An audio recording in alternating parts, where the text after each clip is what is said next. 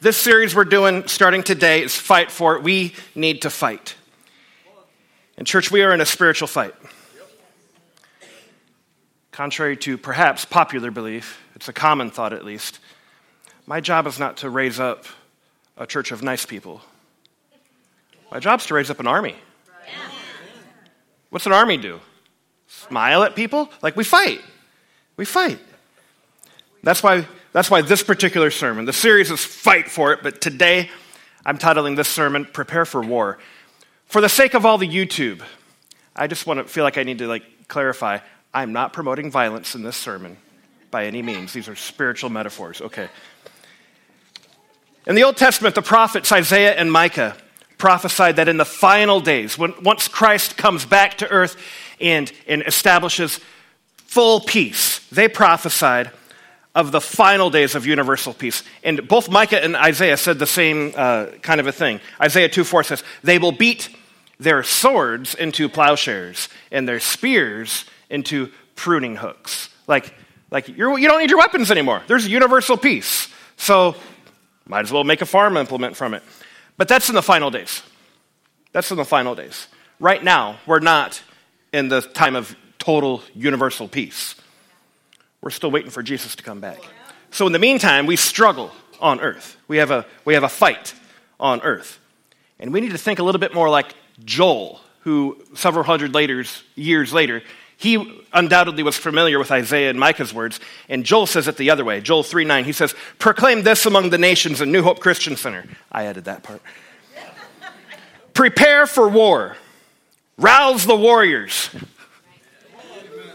Let all the fighting men draw near and attack. Beat your plowshares into swords and your pruning hooks into spears. Forget, forget your tractor. You need a tank right now. Let the weakling say, I am strong. I love that. That's not even the message. Let, let the weakling say, I am strong. Church, it's time to go. And so, in this series, we're going to be doing this series. It's a spiritual boot camp. We're going to learn how to fight. And we're going to be studying the book of Ephesians, specifically the, the uh, a main theme in Ephesians in chapter 6. Anytime you're studying a book of the Bible, the book of the, the, the Bible is composed of a lot of books written over lots of years. There's an Old Testament, and that was before Jesus came in the flesh. And then there's a New Testament. And the New Testament starts with four books Matthew, Mark, Luke, John. That all tells the story of Jesus. Then there's the book of Acts that tells the story of the apostles and what all the, the apostles did as Jesus ascended into heaven.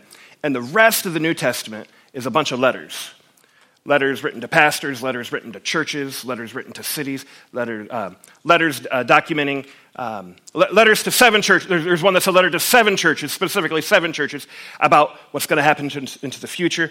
That's kind of the, the, the, idea of the New Testament. And so when you're going to look at one of the books of the Bible, you got to uh, understand some things about it. So, who's the author of Ephesians? That's Paul. Paul, the Apostle Paul, is the author of Ephesians. And the audience is Christians. He's writing to Christians. Every word that's in Ephesians is intended to go towards Christians, specifically in Ephesus, but also other Christians. This letter was probably um, what would have been called a circular letter. So it would have gone to Ephesus, and then once they read it, maybe they copied it down, they would have, you know, like, pass it on. It was like the pass it on game. And they passed it on to Galatia, the church in Galatia probably read it too. Church in Colossae, Colossae? The Colossians probably read it too. They moved the letter around to all the churches. And so today we can still, that letter's still going around. And we're reading Ephesians today. And the context, the context of, of why he was writing, churches need to know how to live in our hurt and broken world. That's the context. There's a hurt and broken world around us that is not all friendly towards Christians. And Christians have to live in that. How do we do it? Another way to say it is the, the, the context is spiritual warfare. Spiritual warfare is the context. For um, Ephesus, it was a very spiritual city. One of the seven ancient wonders of the world was in Ephesus, the temple of uh, Artemis. And uh, they had, but that wasn't the only one. They had other temples to other gods that they worshiped. So they probably thought about spiritual things more than some of us do. It was always on their mind, and they were certainly used to the idea of war and battle. And that was kind of the context of Paul speaking to them. I think one of the biggest ideas we can find in Ephesians is this your struggle is more spiritual than you think it is. Your, your struggle is more spiritual than you think it is. I can say that, and I don't even know how spiritual you think it is. But however, like wherever you are, it's more spiritual than that. Your struggles are more spiritual than you think it is.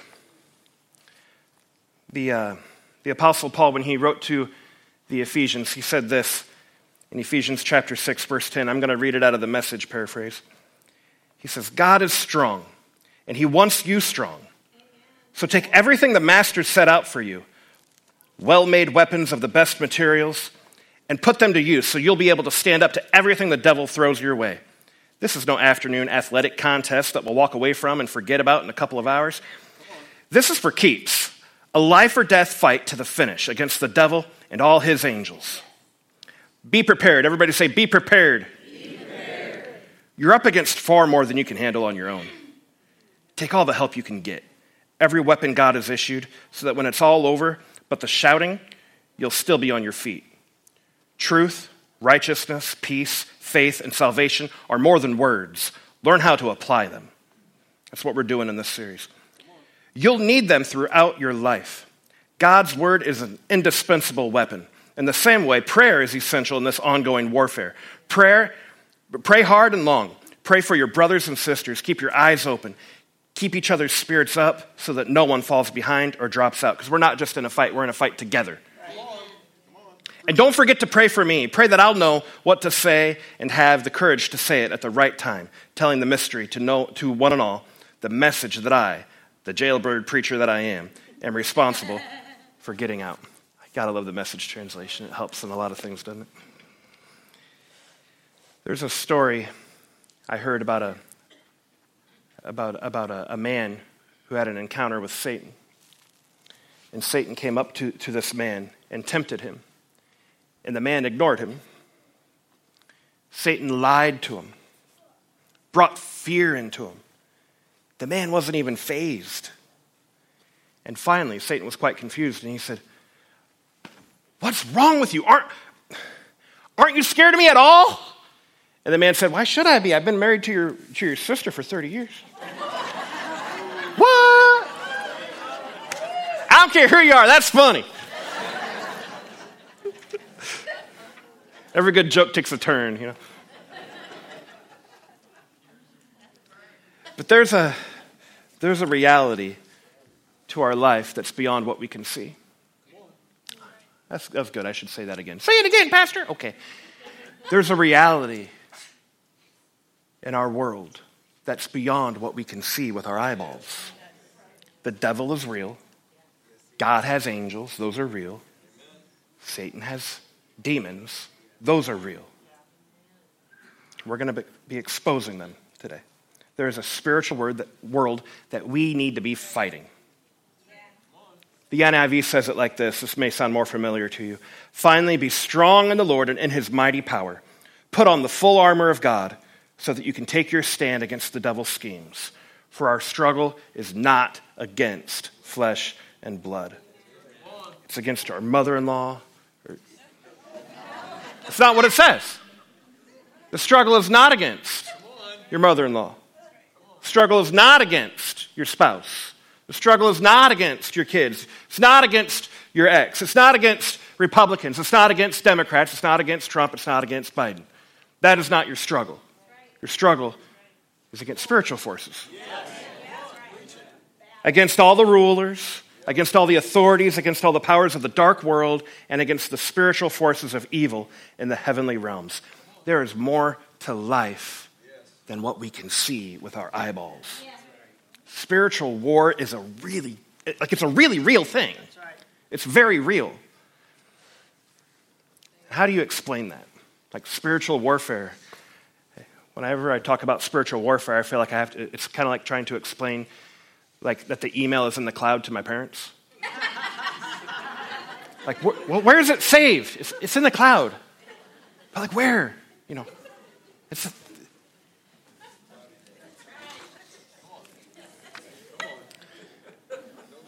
As we talk about spiritual warfare, I want to just, just clarify something. Not everything's the devil's fault. Not everything is the devil's fault.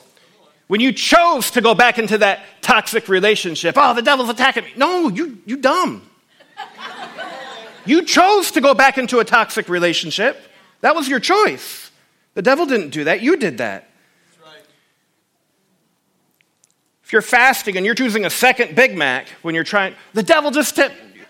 You did that. You did that. I didn't get the job. The devil's attacking me. Maybe, or maybe you have a stinking attitude and no one likes to be around you. And in one interview, they figured that out. Maybe. Maybe it's your attitude that needs to be adjusted. We have some personal responsibility. Not everything bad that happens is the devil's fault. But then there's some other stuff. Stuff that's really hard for Christians that should not be hard for us. It shouldn't be hard to read our Bible. It should not be hard. It shouldn't be hard to respond to Jesus. He says something and we, we do it. Sh- why, why is that hard for, for some of us? tells us to go talk to somebody if we feel like, oh, we should talk to somebody. Oh, yeah. What is that? It shouldn't be hard to respond to what God says. It shouldn't be hard to raise our hands and praise God. Right. That shouldn't be hard. When we sing hallelujah to God, this should not be difficult. Right. Why wouldn't you? I love you, Jesus. I want to give you all. I want to praise you all.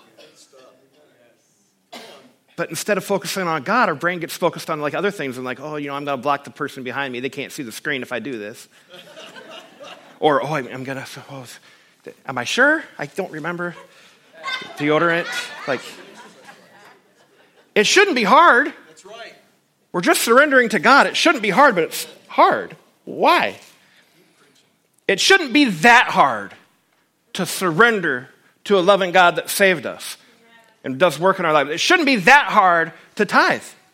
It shouldn't be uh, hard to talk to God.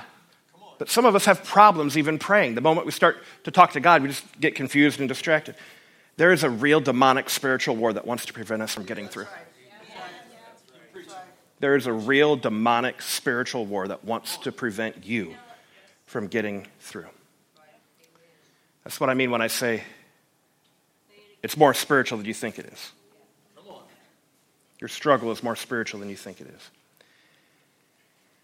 I want you to know what spiritual attack looks like. So I have some ideas. This isn't the only thing that spiritual attack can look like, but I want to expose the enemy. When, uh, when we're I've never been like on the Joint Chiefs of Staff or anything, but when they do like the war room stuff, like the presidents get together and they talk with the Navy, and I don't even know how it works. But when they get together and strategize, you know they're talking about what the enemy is doing. Right. Oh, he's oh the enemy's approaching from the west. Okay, we need to put troops at the west. I'm going to expose the enemy. Let's talk about what he's doing. Can we do that? Let's talk about what he's doing. So here we go. Here are some clues that you're under spiritual attack. Here's clues that you're under spiritual attack. Number one, inability to respond. And I mean an inability to respond to God. If you have an inability to respond to God, it shouldn't be hard. It shouldn't be hard. But if it's hard, that might be some spiritual attack. Number two, extreme confusion. Maybe you have extreme confusion. Listen, God is a God of order. God is a God of order. And some of us, at times, we wind up thinking, like, I don't know what I believe anymore. Satan's lies have always been Did God really say? That was the first lie he told. Did God really say that? Yeah, he said that. So he, the enemy loves to get us confused. Number three, lack of peace. If you have a lack of peace, that might be a spiritual attack. Jesus is the Prince of Peace, He's in charge of peace, He's the ruler of all peace. So, that Prince of Peace lives inside of me, and He lives inside of you. If you're, if you're a Christian, He lives inside of you. So when anxiety or turmoil rule my life over Jesus, that might be demonic. He is the Prince of Peace, and He's ruling here. So there should be peace. Lack of peace might be a clue that you're under spiritual attack. I feel like, like um, who's that comedian? You might be a redneck if Foxworthy. I feel a little bit like him. You might have spiritual attack if Number four, you have a desire to quit. A desire to quit. You just say, it's, it's not worth the fight. I just want to throw in the towel. I shouldn't live. I'm ready to quit on my marriage. This is too hard with my teenager. I'm ready to give up. They can make their life. Connected with this is apathy. You just don't care. You just don't care. Some of you, if I said you should read your Bible every day this week, some of you think, like, you don't care. That's apathy. That's apathy. Doesn't make you a terrible person. It means spiritual attack. It means spiritual attack. God is a God of consistency. Yes. He doesn't give up on us when we reject Him. Right. And so we can give marriage a shot. We don't have to let marriage end without a fight. He will finish the work He began, so don't you give up. Number five, intense temptation. Temptations are normal for everybody, but you may have them beyond what is typical for, for uh, most people and they can have an unrelenting control over your life. If temptation is far more than you can handle, that might straight up be a spiritual attack. The devil knows right where to go. Jesus, Jesus, did you know Jesus was under spiritual attack? Jesus had to deal with the demon, or Satan himself. When he was fasting for 40 days, the devil showed up. First thing he, he's fasting, right? Hasn't eaten for 40 days. What Satan touch? You hungry? You hungry? I can turn, come on, you, I can give you some bread, Jesus. You just gotta, you just gotta turn over to me. Number six, drawn to old lifestyles. You might have some spiritual attack if you're drawn to old lifestyles. God will always take you forward, He's never going to take you back. I've heard stories of people that immediately after getting married, nothing, and then immediately after getting married, the DMs and text messages from older friends and exes start pouring in. What is that? How about uncanny coincidences? This happens more than once. Somebody commits to tithing and then immediately loses their job. That coincidence is absolutely uncanny. The timing was just too much. Or here's a common one you don't usually argue in your car, except on your way to church. These, an uncanny coincidence is things that are normal, but the timing of them is too uncanny. We, we have, in our church, we have freedom groups. These are groups that help people find freedom. Uh, uh, they get healing from wounds, they reject lies, they, uh, they cast out fear that's in their life. We, we demolish strongholds that the devil has attacked in their life. And it's a 12 week group. And uh, a big part of it is, is a, uh, uh, an encounter. What's it called? Freedom experience. Thank you. A freedom experience. Uh, and we had that this past weekend. We had about 40 people go through these groups. And we had a, freedom experience this past weekend, and Satan did not want these people to get free. Listen, just listen for a moment. Listen to all of these things that just happened to these people right before freedom internet and computer problems that prevented them from being able to prepare. There was a bomb threat, unusual anger and didn't want to come. Woke up with an unusual grumpy attitude. Sudden lethargic feeling and almost didn't come. Immediately changed once they arrived. Suddenly sick the day of the freedom experience. Almost didn't come. Difficulty sleeping due, due to an unusual situation. A house had a gas leak. Another house had the power go out. Another house had an AC break. Another house had a water line break and the water was leaking all over the dining room floor on their way out the door to Freedom Experience. There was a last minute work trip scheduled, uh, followed by flight delays, preventing someone from even coming. Unusual and extreme work challenges for multiple people. Somebody almost got in a wreck. Somebody got in a wreck. Family conflicts from several, spouse conflicts from several. Multiple people reported headaches right before coming. Anxiety spiked. Somebody got a court subpoena. There was pet emergencies. The ER, there was an ER visit that was led to distractions all week. And even someone had a sudden, sudden shift in attitude from God's going to help me to life stinks. I quit. I shouldn't, I shouldn't keep going on this. What is that?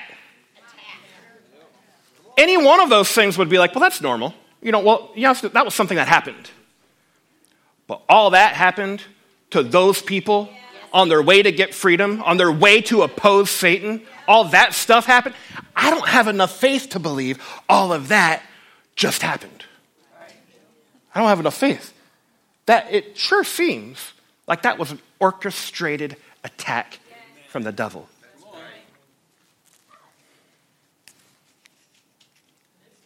We're exposing them. There's two types of people. There's people that know you're in a spiritual attack. I'm talking about spiritual attack, and you're like, mm hmm, preach it. Like, I, I, I'm in it and I need this. You're going to get the tools you need to fight. The next several weeks, we're going to be teaching you how to fight a spiritual fight. You're going to get the tools you need. And then there's other people that are about to tune out because you're in a quiet time. You don't feel spiritual attack. Don't tune out. If you've ever been a parent, you know that when kids go in another room and they get quiet, they're just planning something. There's just something getting planned, is all. It's, it's in the works. So don't tune out. Attack is coming. Attack is coming. I have three points today. That was all my introduction. How am I doing? I need to go. three points today. Number one spiritual attack should be expected. You should expect it. You shouldn't be surprised when it happens. When you're on your way to a prayer meeting, you're on the way to church, and why are you mad about that? What? What? You should expect it. There's some that believe spiritual attack or demonic attack specifically can only happen to a non believer and Christians don't have to worry about demons. That's crazy. I'm not, I'm not sure what Bible those people are reading. Ephesians is teaching us that Christians need to fight. Who? Who are we fighting? They're real. Christians have to deal with it. Jesus himself had to deal with a spiritual attack.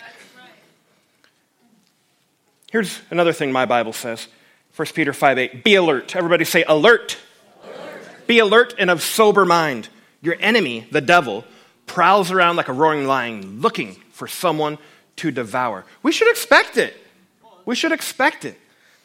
Like a little rabbit doesn't get eaten by a wolf and all the other rabbits go, oh, I can't believe a rabbit, or I can't believe a wolf did that. Yeah, that's what wolves do. Like, you know, just expect it. You should see it coming.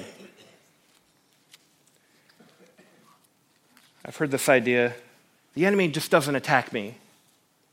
I'm, I'm holy, I'm saved, I'm redeemed, I'm clean, I got to stay clean, I've got the power of the Lord, and Satan just doesn't attack me. If Satan never attacks you, it might be because you're not doing anything.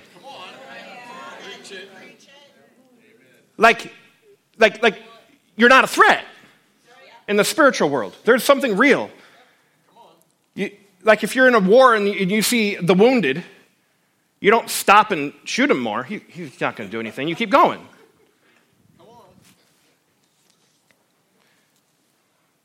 Second Corinthians 2.11 says, we don't want Satan to outsmart us. We know, we know how he does his evil work. So if we know how he does his evil work, we need to be watching for it, we need to be ready for it, we need to keep our shield up, and we need to fight. Yes. If you want to be in God's army, you got to give. You got to show up. You got to fight. You got to try. The only people that get attacked are the ones on the front lines. Let me tell you, if you don't get it, you might be hearing this and you're thinking, like, well, why would I want that? Why would I want to go through the freedom experience and then have everything fall apart the day of uh, freedom? There's not a person in freedom in, in, that have gone through the freedom groups that would tell you that it wasn't worth it. It was worth it. Somebody just said it was worth it. God, it's not worth staying like you are. You want to be freer. You should be freer. You, you, you, you, I, you don't know you want it, but you want to be close, close to God as you can. It is much better to be as close to God as you can. It is much better to fight to be closer and closer with God. That, that's better. That's always better. Here's why the only people that get attacked are those on the front lines. I want to help you. I want to help you with this. Jesus said this about Satan. He said this about Satan. The thief comes only to steal, steal kill, and destroy. Steal, kill, and destroy. I have come that they've had, they can have life and have it to the full. So Satan's goal is to steal what God does, kill what God does, and destroy what God does. Now, who does the things that God does? Sometimes it's miraculous. However, we're God's handiwork, created in Christ Jesus to do good works, which God prepared in advance for us to do. So, who does what God wants? I do. that's not the only way that God gets things done. You also yes. can do what God wants. He's created, you're his handiwork to do good works that he's prepared for you to do. So Satan wants to get in the way to prevent you from doing the things that God has called you to do because he wants to steal, kill, and destroy. How does he do it? By keeping Christians at bay. He is scared of us. Satan doesn't attack you because you did something wrong. And a spiritual attack is not God's way of punishing you. Satan attacks you because you are a threat and he is afraid of you. That's not the only reason we're a threat. 1 Peter 2, 2 9 says, You're a chosen people, a royal priesthood, a holy nation, God's special possessions, that you may declare praises. Everybody say praises. praises. You may declare praises of him who called you out of darkness into his wonderful light. We're a chosen people to declare praises.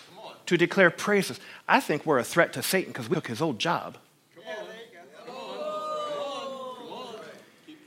In fact, in Job, in Job, when Satan went to God and said, Can I, can I attack Job? Surely, if I attack Job, he'll stop praising. That will stop his worship. That's what Satan was after. He wanted to sever his worship. Are you going to let Satan sever your worship?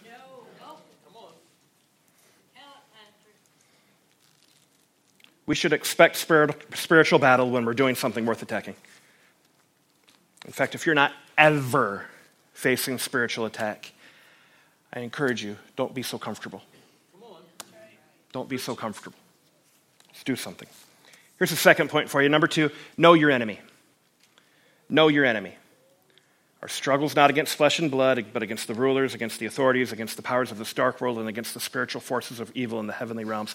That's our enemy. There's a dark spiritual world that is our enemy. So let's take a dive real quick, and we're going to look at who our enemy is. Our enemy is destructive. He wants to steal, kill, and destroy. He's destructive. So let's strategize together, right? Let's sit around the war table or in the war room at the White House or something. Where's the enemy destructing? This is what he does. So what's he destructing? Think about, think about it, just in your own mind. Where, what is he destructing? If you have that thing in your mind, pray, because it's more spiritual than you think it is. He's destructive. Is he destructing marriage? Is he destructing relationships with your children? Is he destructing identity? Who someone is? That they're not made in the image of God? That they were made, but they were made not right? I think the enemy wants to destroy. The enemy not only is destructive, but he is deceptive. He is so deceptive. Satan himself masquerades as an angel of light. He is so deceptive.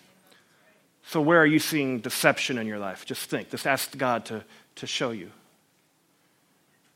This, this one's hard to find because you don't intentionally believe a deception. The nature of deception is that you're deceived.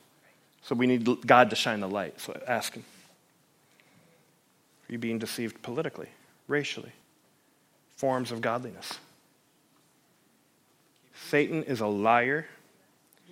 He's lying through music, he's lying through politicians, he's lying through media, he's lying through movies, he's lying through the words your mother told you, he's lying through the words your father didn't tell you. He's lying. Our enemy is determined. 1 Peter 5 8 says he prowls around looking for someone to devour. He was determined. I wish New Hope was half as determined as the enemy. Our enemy is determined. And our enemy is defeated. There is no cosmic battle between Jesus and Satan. Ooh, nail biter, who's going to win? That's not, that, that doesn't exist. There's not a nail biter here. Theologically speaking, there is no question. Jesus won. Jesus won. Not will, won. Luke 10 18, Jesus said, I saw Satan fall like lightning. He hadn't even done anything wrong yet. He just thought rebellion and whammo! Down he goes. He is defeated. So, Satan, here's how this, this past and present works. Like, so, so if Jesus did win, then why are we talking about spiritual fight? Great question. Satan had a curse on earth. Jesus became the curse, but we don't apply the blood. We we don't walk in it. We don't do it. Satan messed things up. Jesus came to destroy the works of the devil, to destroy what he messed up. We just don't walk in it. Satan gives trouble. Jesus has overcome the world. Take heart, he has overcome the world. We just don't let him rule our lives. Jesus is the victor. He's the victor on our lives. Only if we choose him and consistently surrender everything to him. That's the third point. Know your part. Know your part. This whole section in Ephesians is about the armor of God. And when we talk about the armor of God, you've probably heard a sermon about the armor of God before, and it's always like, kung fu, like let's fight. Yeah. And we, we think this way because the, the scripture says, finally, be strong in the Lord. So we're like ready to fight and Rocky Balboa, ba-dum-ba. let's do this. But if you try to muscle through a spiritual attack, you're going to have muscle failure very quickly. We need to read that verse. See the verse, put that verse back up where it says, Be strong. Can you put that verse up? We read it, Be strong. But we need to read it like, yeah, be strong, but we need to read it in the Lord and in his mighty power. That's where the strength is. It's in, it's in the Lord. Be, be strong in the Lord. It's not about being strong, it's about being strong in the Lord. When the Bible tells us to be strong, this is a very consistent pattern in Scripture. When the Bible tells us to be strong, it very rarely says, if not ever, I have not found a spot in the Bible that says, man up, power through, muscle up, be strong because you are strong. It's always connected. Be strong with God is it. It's always connected with, with be strong in the Lord. Joshua 1 9, be strong and courageous, for the Lord your God will be with you wherever you go. David says, My heart and my flesh may fail, but God's the strength of my heart and my portion forever. Habakkuk says it straight up The sovereign Lord is my strength.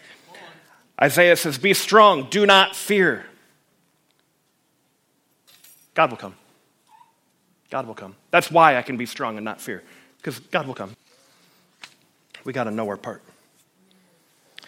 Being strong in the Lord is not about God giving you strength. It's about God becoming your strength. Being strong in the Lord is not about God giving you strength, it's about God becoming your strength. A while ago, I was, uh, I was went with a friend to the YMCA, and we were working out together. And there was one of the machines. Anybody seen this thing? It's an assisted pull-up machine. So, so what this assisted pull-up machine does is when you need to do a pull-up, you can put your knees on it, and it like you put an amount, amount of weight on it, and it has an opposite force. And it kind of helps you. So if you weigh 200 pounds and you put 100 pounds on that and you do pull ups, you're only pulling up 100, right? And I, I made this really dumb mistake of working out with like an army dude. and he was like really strong. And he didn't have nearly the amount to pull up that I did. And so we were doing pull ups and he's grabbing the bars and he's 58, 59, 60, 61. I'm like, shut up. and it was my turn, and I'm like, well, maybe I'll get three, right? So I'm like,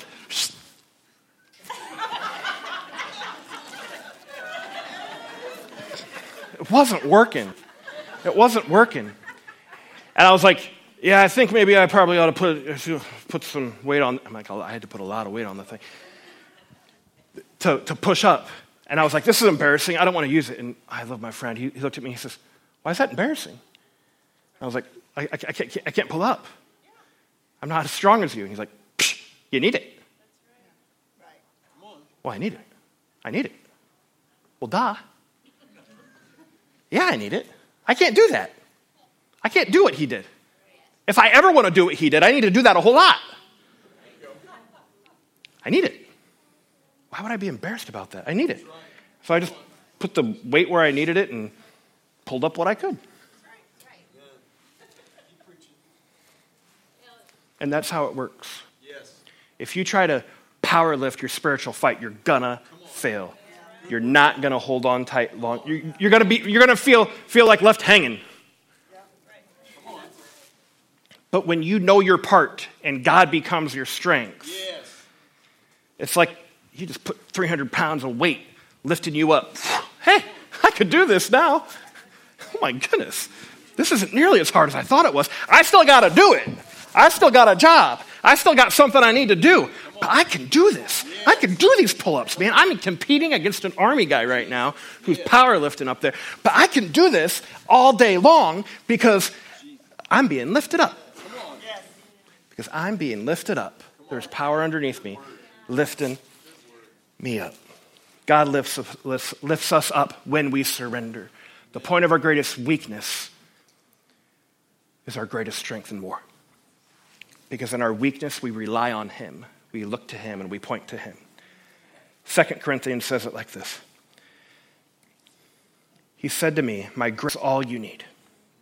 My power is strongest when you're weak. Yes. So I'm very happy to brag about how weak I am. Then, everybody say, then, Christ's power can rest on me. Would you stand with me?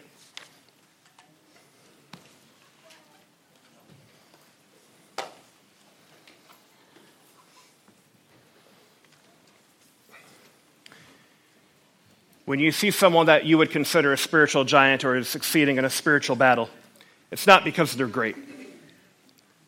It's not because they're great. The blessings that this church is receiving right now is it's not because of me or my dad. We are so flawed. I mean, he's more flawed than me. Just, I'm kidding, I'm kidding. I don't even think that.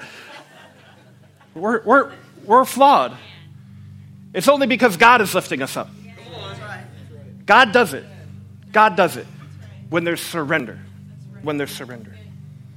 Church, your fight is more spiritual than you think it is. Yes. So, can we surrender? When I thought through how to end this, this service today, I had some obvious thoughts, like, like we talked about. Let's sing a song about, you know, fighting and, you know, the war. I was like, no, no, no. No. let's not do that. We kind of last minute changed it. We're just going to end in the greatest way that we know how to fight. And that's by silencing this, us becoming less, Him becoming greater, and we're just going to praise Jesus. We're just praising Jesus. The words of this song are Alleluia. Alleluia is a Hebrew word. The first part, it's made out of two Hebrew words. It's actually a, a compound word. Hallelujah means I praise. I praise. And Yah is God. I praise God. So we can declare our praises to God. Lord, we look to you. You are our answer. We want you to be greater. And we surrender all to you. You are so good. Let's tell him how great he is. Lord, you're so good.